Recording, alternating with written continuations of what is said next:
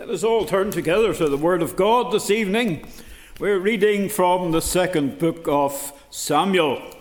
And to begin with, it'll be a reading from 2 Samuel chapter 4.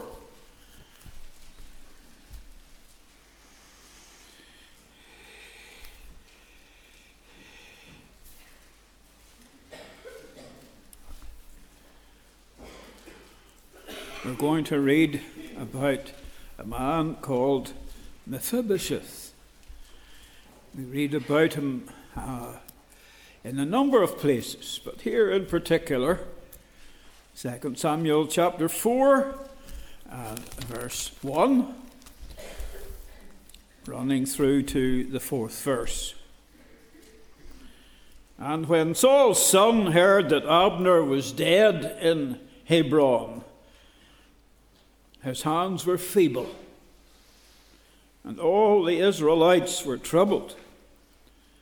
And Saul's son had two men that were captains of bands, and the name of the one was Baanah, and the name of the other Rechab, the sons of Rimmon, uh, a Beerothite of the children of Benjamin. But Beeroth also was reckoned to Benjamin. And the Beerothites fled to get to Gittaim and were sojourners there until this day. Oh, this little excerpt comes in. And Jonathan, Saul's son, had a son that was lame off his feet. He was five years old when the tidings came of Saul and Jonathan out of Jezreel. And his nurse took him up and fled. And it came to pass, as she made haste to flee, that he fell and became lame his name was Mephibosheth. So there's that important piece of his history, you see. Just a wee boy, five years old, you see. Then, chapter 9, 2 Samuel, again, chapter 9. David has recollections of the great love and deep friendship he and Jonathan shared. They were like twin brothers. They were so close and felt alike in so many things. Now that Jonathan's dead, David has deep thoughts of heart. Chapter 9, verse 1. And David said, is there yet any that is left of the house of Saul, that I may show him kindness for Jonathan's sake? And there was of the house of Saul a servant whose name was Ziba. And when they called, had called him unto David, the king said unto him, Art thou Ziba? And he said, Thy servant is he.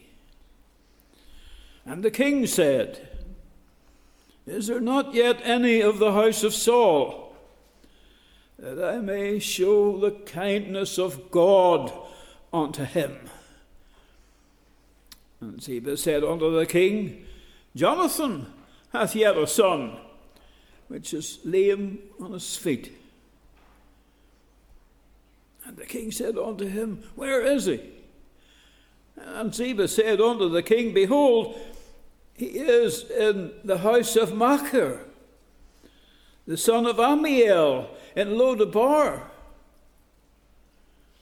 Then King David sent and fetched him out of the house of Machir, the son of Ammiel from Lodebar. Now, when Mephibosheth, the son of Jonathan, the son of Saul, was come on to David, he fell on his face and did reverence And David said, Mephibosheth. And he answered, Behold thy servant.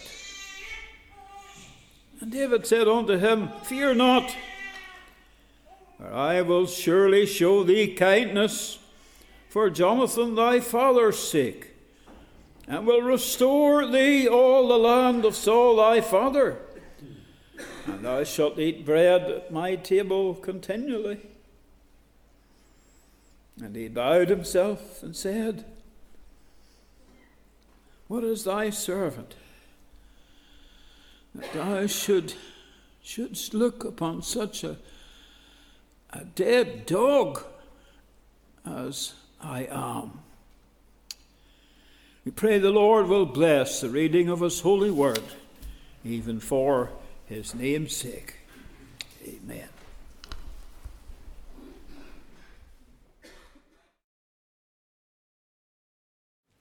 I'd like to invite you to turn with me again to those portions of Scripture that were read together earlier 2 Samuel 4 and also 2 Samuel chapter 9. So keep your Bible open and you can keep a marker there in either one of those two portions. Let's pray together and let's ask the Lord to really apply His word to your hearts this evening. Let's pray.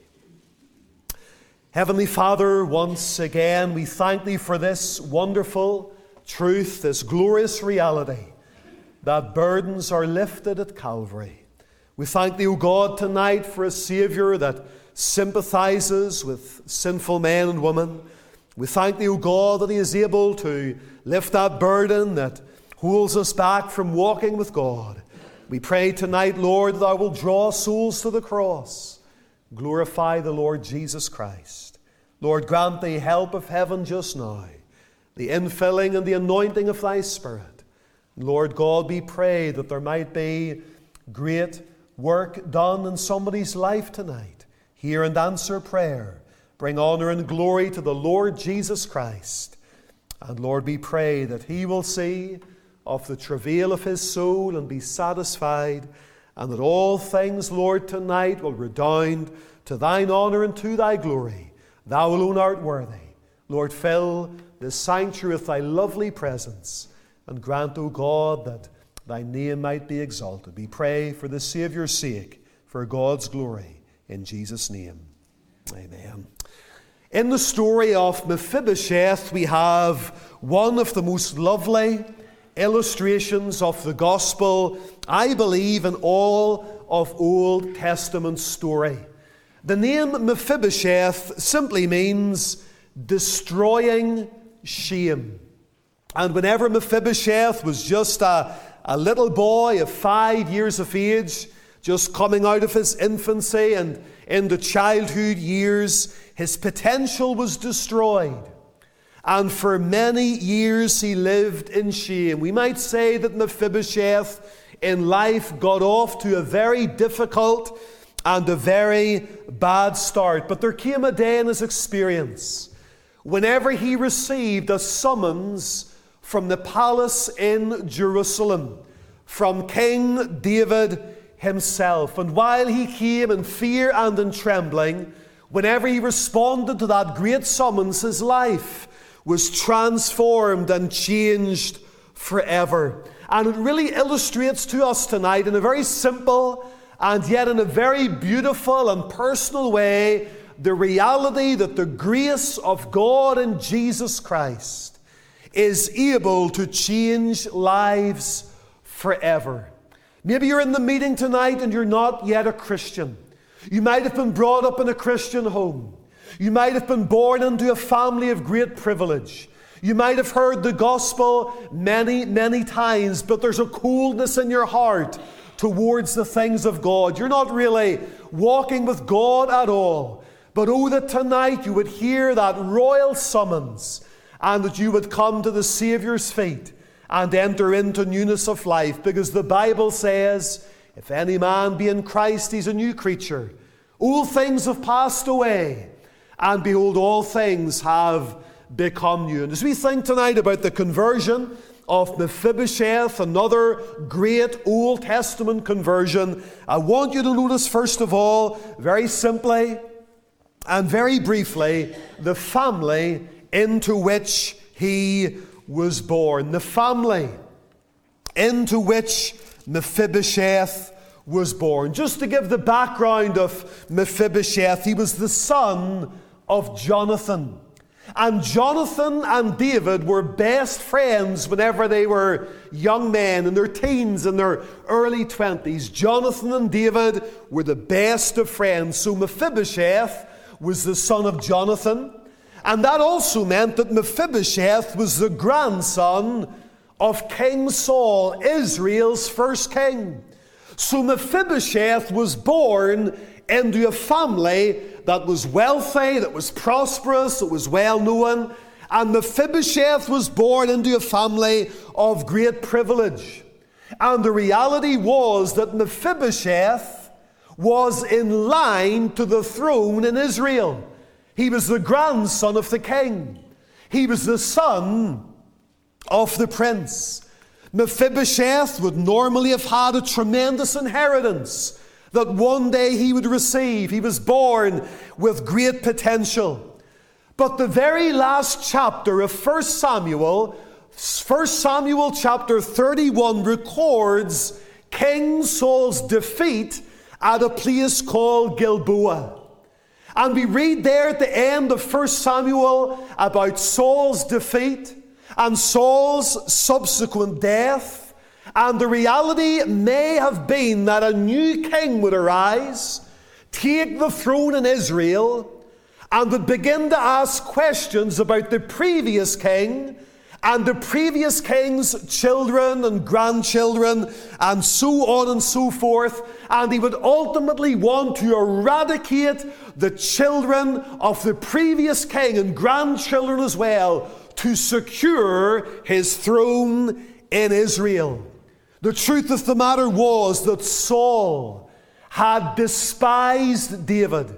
Whenever David slew Goliath, and the women in Israel began to sing, Saul has slain his thousands, but David his tens of thousands. Saul began to envy David from that day forward. And at last, Saul set himself up to be an enemy of David, who was a man after God's own heart. And that was the very family that Mephibosheth was born into. David could so easily have looked at Mephibosheth's family and viewed them as being an enemy. A family that needs to be wiped out, a family that needs to be eradicated. And so, young Mephibosheth at the age of five, whenever his father and his grandfather perished, young Mephibosheth, unknown to himself, was in a place of potentially great danger, simply because of the family into which he was born. Now, we are all born into the family of our first parents, Adam and Eve. And that renders us as individuals separated from God. The Bible says that the natural man receiveth not the things of the Spirit of God, neither can he know them, for they are foolishness unto him. We are born into a state of spiritual ignorance and also a state of spiritual alienation. Because the scripture also says that the carnal mind, that is the natural mind or the unregenerate mind, the carnal mind, is at enmity against God and is not subject to the law of God, neither indeed can be.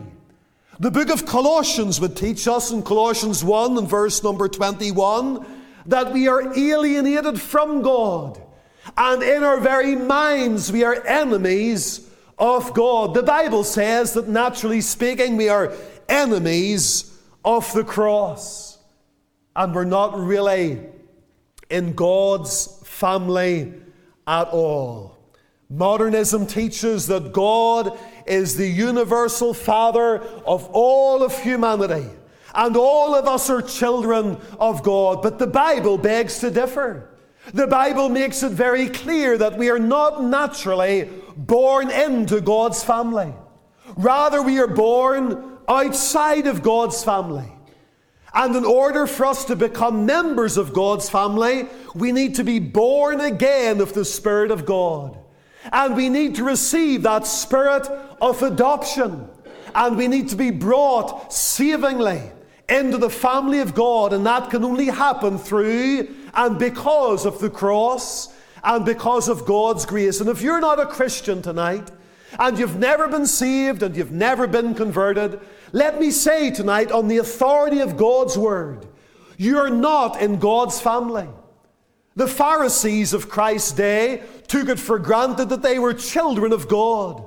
And the Son of God sought to rectify their thinking by saying to them in no uncertain terms, bluntly, unmistakably, Ye are of your father, the devil, and the lusts of your father ye will do. He went on to make other statements. If God were your father, you would love me. And he was making it very clear that in spite of all their religion, in spite of all their knowledge, in spite of all their, their, their good thinking about themselves and their good intentions and their religiosity and self righteousness, that they were still outside the family and fold of the King of Kings and Lord of Lords. And Mephibosheth was born into a family that rendered him to be found in a place of tremendous danger. You see, outside of God's family, you are in a place of danger. The Bible says we are condemned already. We are under God's wrath. We are by nature the children of wrath, even as others in danger of hell itself. I wonder, does, does that ever cause you to think? I wonder, does that ever cause you a sleepless night? To think that you're outside of God's family and you're bound for a lost eternity. A good number of years ago, I fell into the company of a man who uh, was very much into health and fitness. And every day he would come into the, the gym up there in Coleraine and he would go on an exercise bike for about 45 minutes in his lunch break. He was a real fitness enthusiast. He held down two full time jobs. And one day we were talking together, and his language was quite colourful. And in the course of the conversation, I told him that I was a Christian, and he began to apologise for some of the language that he'd been using. And as the conversation went on, he, he talked about his childhood, his teenage years. He had been brought up in a strongly evangelical Baptist church. He knew the gospel so well. And as we talked on, he talked about a car accident he'd been in that really shook him up as a teenager. He felt he was going to lose his life at that time, but God preserved him. And he says, The last time that God really challenged my heart was in a gospel mission in the church that I was in. He says, I know that night as a young man, late teens, early 20s, God spoke to my heart, and I've never really been troubled or concerned about my soul ever since. And as we talked on, I asked him, Well, what happens to you when you die? Where are you going? And he says, I know exactly where I'm going. He says, I'm going down. He says, I'll be in hell. Just as blunt as that. I don't think I've ever spoken to somebody that was as willing and as clear in acknowledging that he was lost. And then I said to him, Does it not scare you the thought of being in hell forever? And he paused and he put his head down, and it was evident he was thinking, and he lifted up his head and he says, Yes, it does but not enough to make me want to become a Christian. What an answer! Does it not scare you the thought of going to hell? Yes, it does, but not enough to make me want to become a Christian. You know, I believe tonight that highlights the madness and the insanity of sin. And after a number of weeks and months, we got to know each other even better. And one day I had to give this man a lift to his car was getting serviced. And he just opened up in the car that day and talked about how miserable he was, and how unhappy he was, and how stressful he was, and how lonely he was, and how empty he was inside, but still not lonely enough, not empty enough, not despairing enough to make him want to become a Christian. People are miserable in this world, and some of them know that they're lost.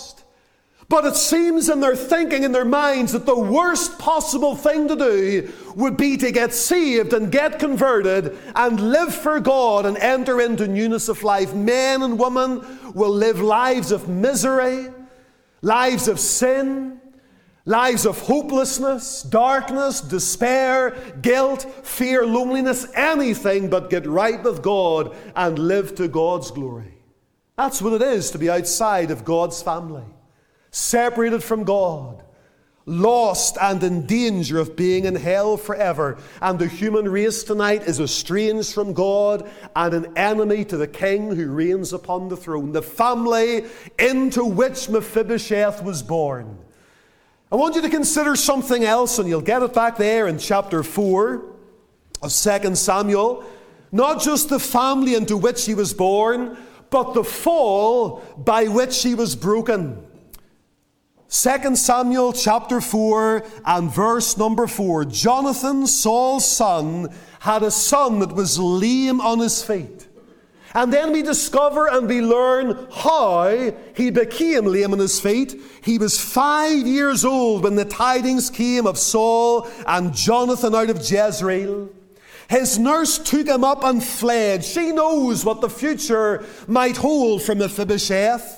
And it came to pass, as she made haste to flee, that he fell and became lame, and his name was Mephibosheth. This nurse that was looking after him lifted up the little boy. And we're not exactly sure how it happened or what the circumstances were. It might have been a very small fall. They might have fallen down a, a, flight of steps or stairs. We're not exactly sure, but we know that the results of the fall that Mephibosheth experienced were severe enough to render him lame upon his feet. And from that day forward, from a little boy of five years of age, Mephibosheth's life was to change dramatically in a moment of time. He lost his father, he lost his grandfather, he lost his home, he lost his ability to walk, he experienced this tremendous fall. His legs, his body became broken. he became a cripple. A great fall by which he was broken. And again, I'm sure if you know the Word of God at all, you see where we're going with this thought. We have fallen.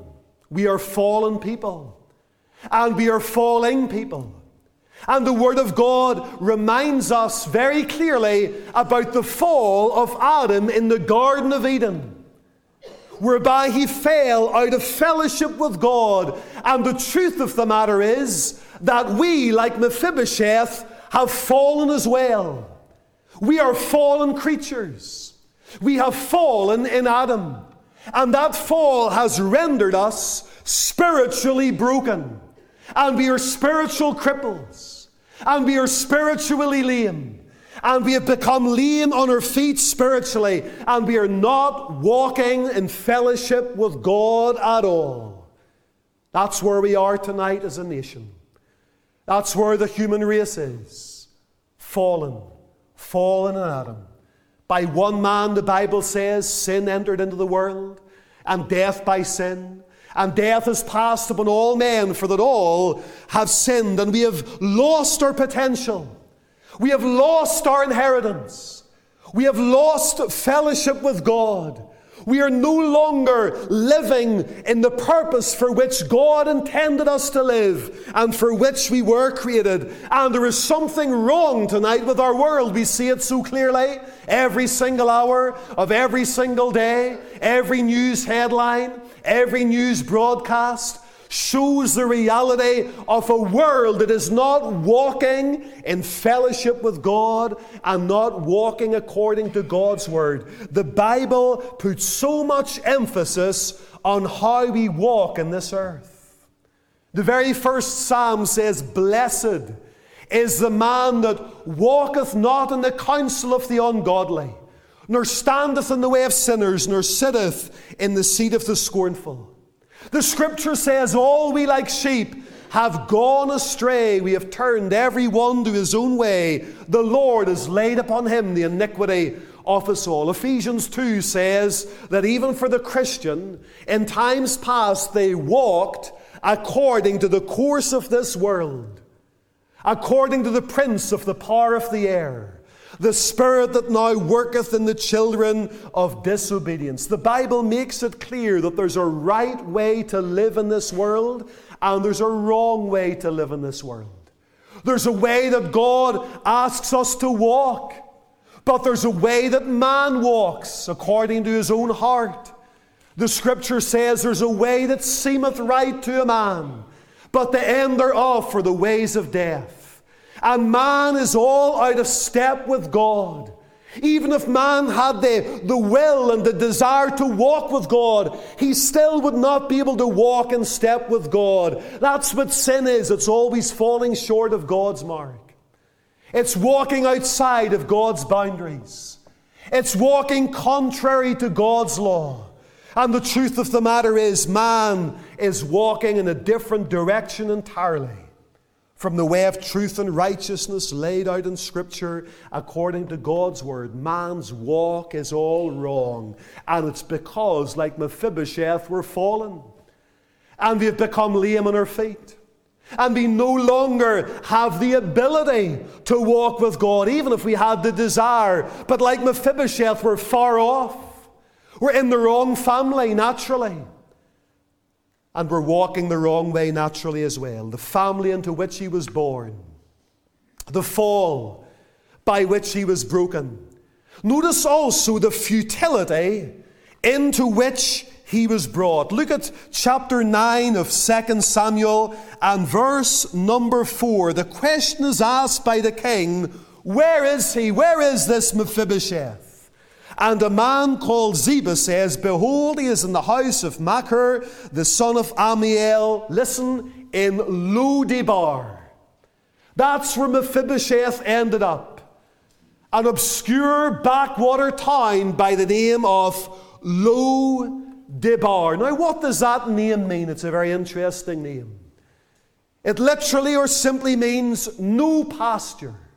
That's what Lodebar means no pasture, no sustenance, no bread, nothing to satisfy, nothing to fill the life, the place of barrenness, the place of no pasture, and the place where Mephibosheth ended up, lame on his feet was a place of absolute futility and absolute barrenness. It reminds us really of a life without God, a life outside of Jesus Christ, a life outside of the family and fold and kingdom of God is a place of barrenness, a place of emptiness, a place of destitution a place where there is literally no pasture. Do you remember Joseph's brethren? Whenever they went to Shechem to feed their flocks. And then Jacob said to Joseph, Go after your brethren. And Joseph went to Shechem. And whenever Joseph got to Shechem, there, there was no sign of his brothers. And he met a stranger and he said, there were, there were some young men here seeking to feed their flocks. I was told to come to Shechem. Do you know where they are now? And that man said, They have gone to a place I last heard called Dothan. Dothan means two wells. They didn't find what they were looking for in Shechem. And they heard about a place even further away from the father's house, even further away from Joseph, called Dothan. It was a place where there were two wells, and whenever Joseph arrived in Dothan, what did they do? They took Joseph and they threw him into one of those wells, and evidently the wells were empty there as well. And the further and the further that they got away from their father's house, the more barren, the more empty, the more futile life became. And it's like the hymn writer said I tried the broken cisterns, but ah, the waters failed. And even as I stooped to drink, they fled, and they mocked me, as I willed. And Mephibosheth finds himself in a barren place of futility, far from God, far from the king, far from a place where he could be satisfied and cared for and looked after. And isn't that just like this world that we live in? So often, whenever you read the stories and the biographies of the, the people in the world that have made it big and have got wealth and fame and success and they've got everything that their hearts desire, it leaves them empty and barren and destitute. Ernest Hemingway was a famous writer, he lived a playboy lifestyle. He wrote books like For Whom the Bell Tolls and The Old Man and the Sea, and sadly and tragically he took his own life. And before he did that, he says, My life is like a radio tube. Whenever there is no battery or no current to plug into, what he meant by that was, I'm living in a vacuum. And it's so empty. And it is so barren. And it is so destitute. Marilyn Monroe before she died, in strange circumstances, she said, The only people that stay with me are people that I pay to do so bodyguards and people to look after my financial affairs. Nobody seems to stay with me. And it can be said of so many others. Boris Becker, whenever he won Wimbledon, was, I think, the youngest man ever to win it. He says, I felt just after it like a puppet on a string. I had no real control of my own life. Whenever Chris Evans in the 1990s was the most popular DJ, radio DJ in Britain, he says, I got to the top of the ladder and there was nothing there. Whenever Edmund Hillary had conquered Mount Everest, he was interviewed later on, and they asked him, What was it like to be the first man to stand upon the top of the world? He said, For about eight minutes, there was a sense of elation, a sense of achievement. And then I realized that I had to come down again, back to the world, back to my life. And that story can be replicated again and again and again. The 27 clubs, so many young men and women dying in tragic circumstances, some of them taking their own lives. Jim Morrison Kurt Cobain and Marc Bolan and Amy Winehouse and many others. Discovered whenever they were just in their early 20s that they had lived as much as they could in this world. They tried everything and there was nothing left. Lodebar, the place of no pasture. Can I tell you tonight, beloved, Jesus Christ is the bread of life. He is the only one that can satisfy that emptiness, that longing that's in your heart tonight. And whenever you give your life to Jesus Christ in all of its fullness, and you come to Jesus Christ on His terms, and you repent of your sin, and you trust in Him as your Savior, and you acknowledge His Lordship in your life, and you go all the way with God, He will satisfy that longing in your heart. Didn't He say to the woman at the well, beautiful words?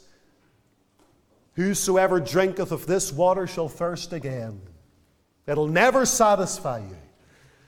But whosoever shall drink of the water that I shall give him, it shall be in him a well of water springing up into everlasting life. God's servant David said, The Lord is my shepherd, I shall not want.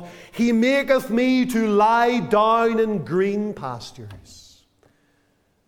And Mephibosheth could have been lying down in those green pastures as well.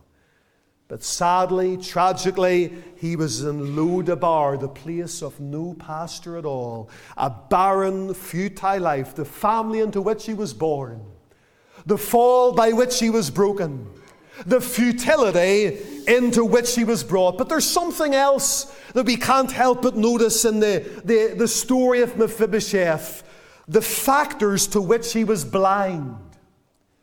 There were things going on in Jerusalem and round about Jerusalem that Mephibosheth was absolutely ignorant of. He had no knowledge of them at all. Certain factors that he was blind to, that he was ignorant of, that were working out in his favor, and he wasn't aware of them at all.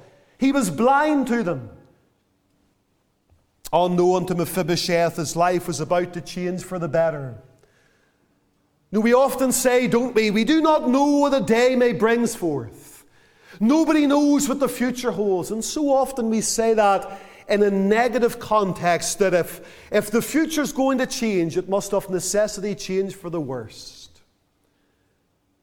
But things can change for the better. Let's be optimistic. And Mephibosheth's life is going to change for the better. Because in 2 Samuel chapter 9 and verse number 1, this new king that Mephibosheth is so terribly afraid of is beginning to ask a few questions. And Mephibosheth knows nothing about David really. And he knows nothing about David's heart. And he knows nothing about David's thinking. And he knows nothing about David's plans. And he knows nothing about the question that, that David is asking. And he asks this question Is there yet any that is left of the house of Saul that I may show him kindness?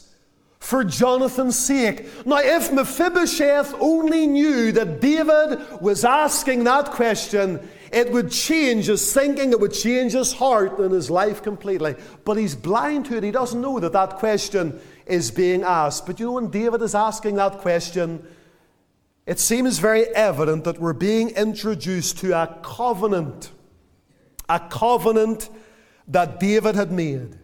Back there in 1 Samuel chapter 20 and verse number 14, David and Jonathan are talking together.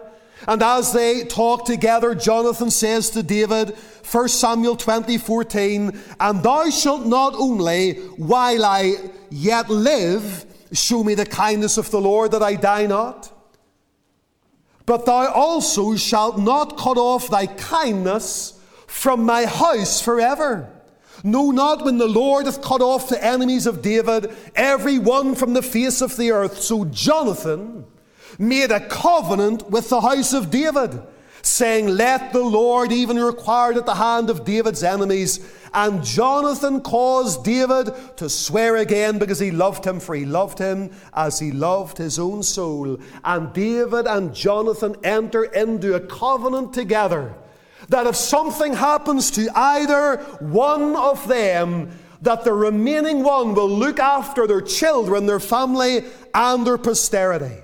Verse 42 of that same chapter, Jonathan said to David, Go in peace, for as much as we have sworn, both of us, in the name of the Lord, saying, The Lord be between me and thee, and between my seed and thy seed forever. And the covenant's made. And David is now keeping his part of the covenant.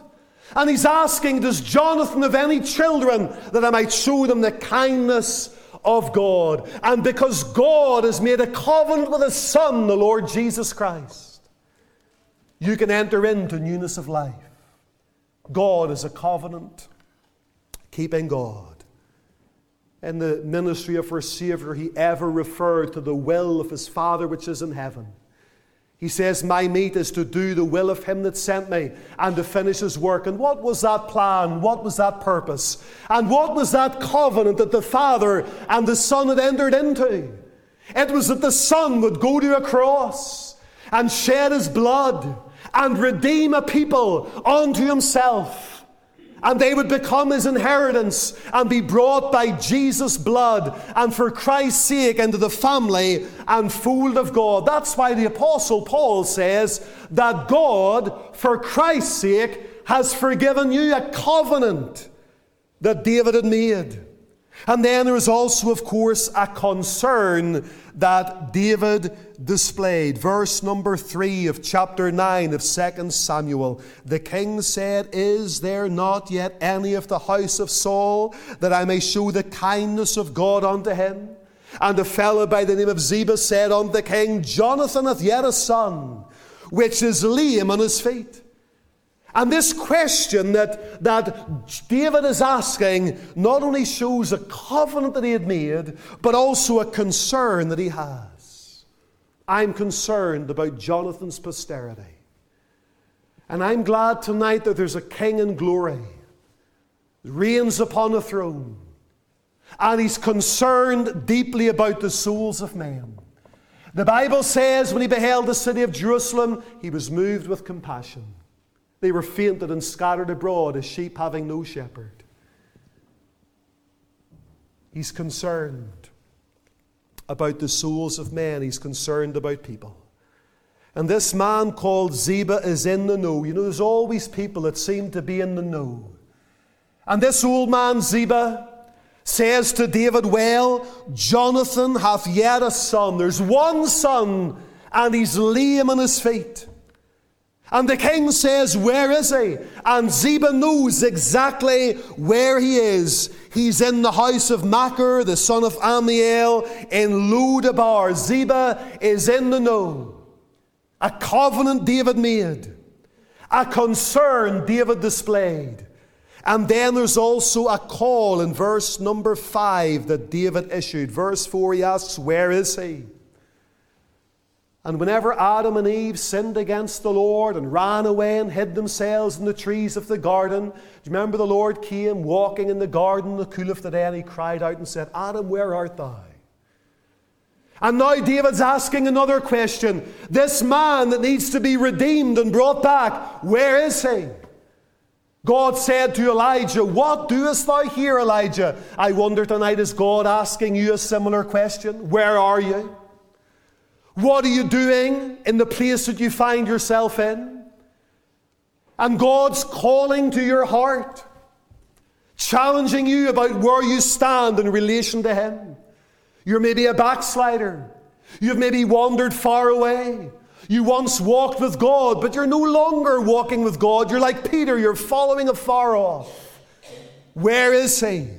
Where are you tonight in relation to God, in relation to the cross, in relation to the kingdom of God? What about prayer? What about witnessing? What about service? Maybe you're not all that far from the kingdom of God, but you've never really entered in. And the answer comes back He's in Lo-debar.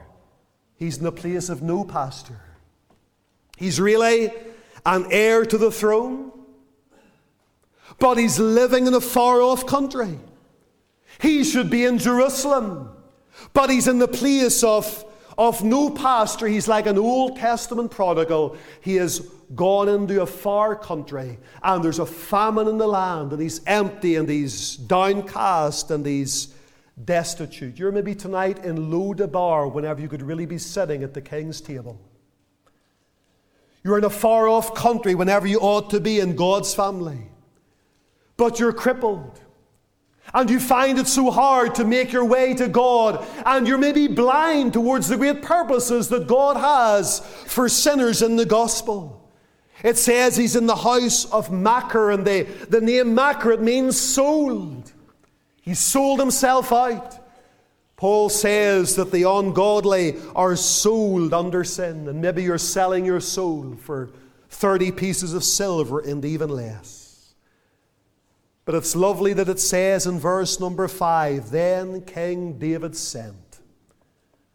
In other words, he says to his royal court, Go to that place, find that man, and bring him right now to the palace. I want to speak to him. I want you to bring him to my feet. I've got words for him.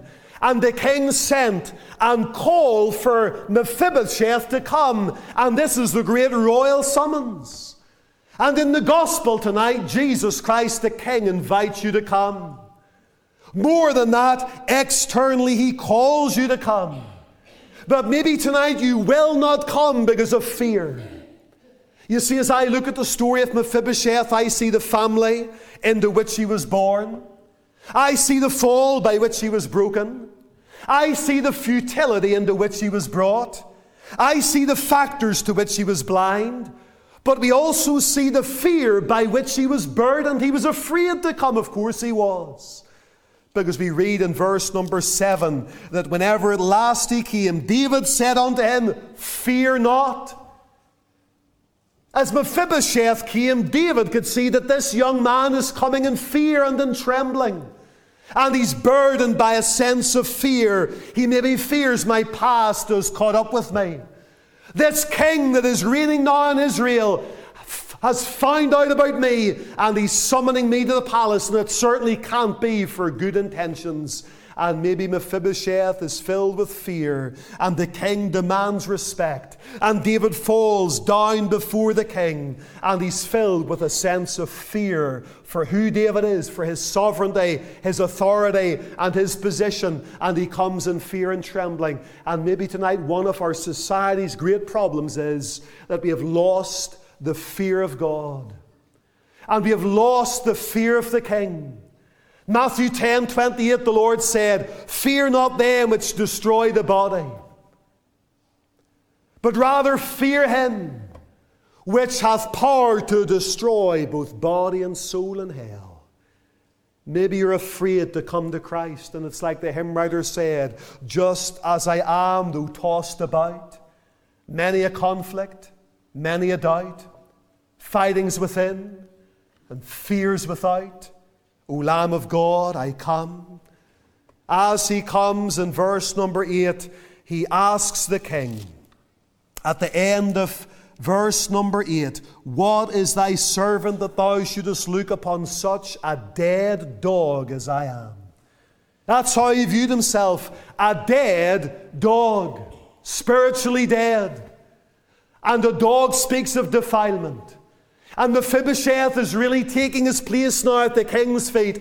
I'm just a dead dog.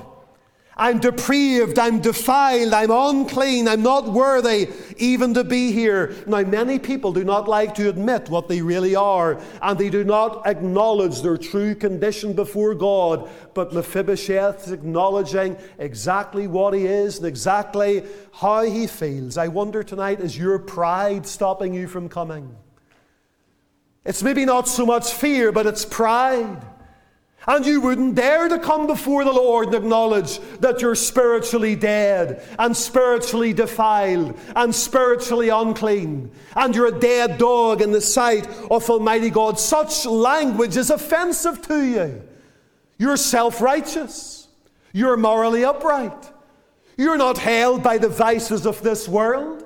You're a good neighbor. You're a good family member. You're a good employee. You're a good person in the eyes of the world. There's no way that you're a dead dog in a spiritual sense. But that's how Mephibosheth views himself. And in spite of his fears, in spite of what he really is, he comes. Maybe your fear is tonight well, what if I couldn't keep it? What if God won't receive me? What if I can't really live the Christian life? What if I fall and what if I fail? What if I don't pray as I should? What if I let the Lord down? What if I ruin my testimony? All of these fears and all of these questions that you have. Dear friends, tonight in part it's because of all of those things that you come to Christ. He says, My grace is sufficient for you. My strength is made perfect in weakness. One last thought. The meeting's almost over. I want you to consider in closing the favor by which he was blessed. Look at verse number seven. What remarkable words. David said unto him, Fear not. I will surely, surely show thee kindness for Jonathan thy father's sake and will restore thee all the land of Saul thy father, and thou shalt eat bread at my table continually. It's all of grace. Mephibosheth, don't be afraid. Mephibosheth, look at me. Mephibosheth, listen. I have brought you here that I might bring you into my family. I have brought you here that I might show you kindness. I have brought you here to restore everything that you have lost and more. I have brought you here that you might sit at my table. Mephibosheth, you've responded. You've come, you're here, and I've got good news for you. And the word gospel simply means good news. Mephibosheth was about to receive a wonderful inheritance, something that he had lost something he thought he would never receive again. And because of our Lord and Savior Jesus Christ, in him the sons of Adam boast more blessings than their father lost.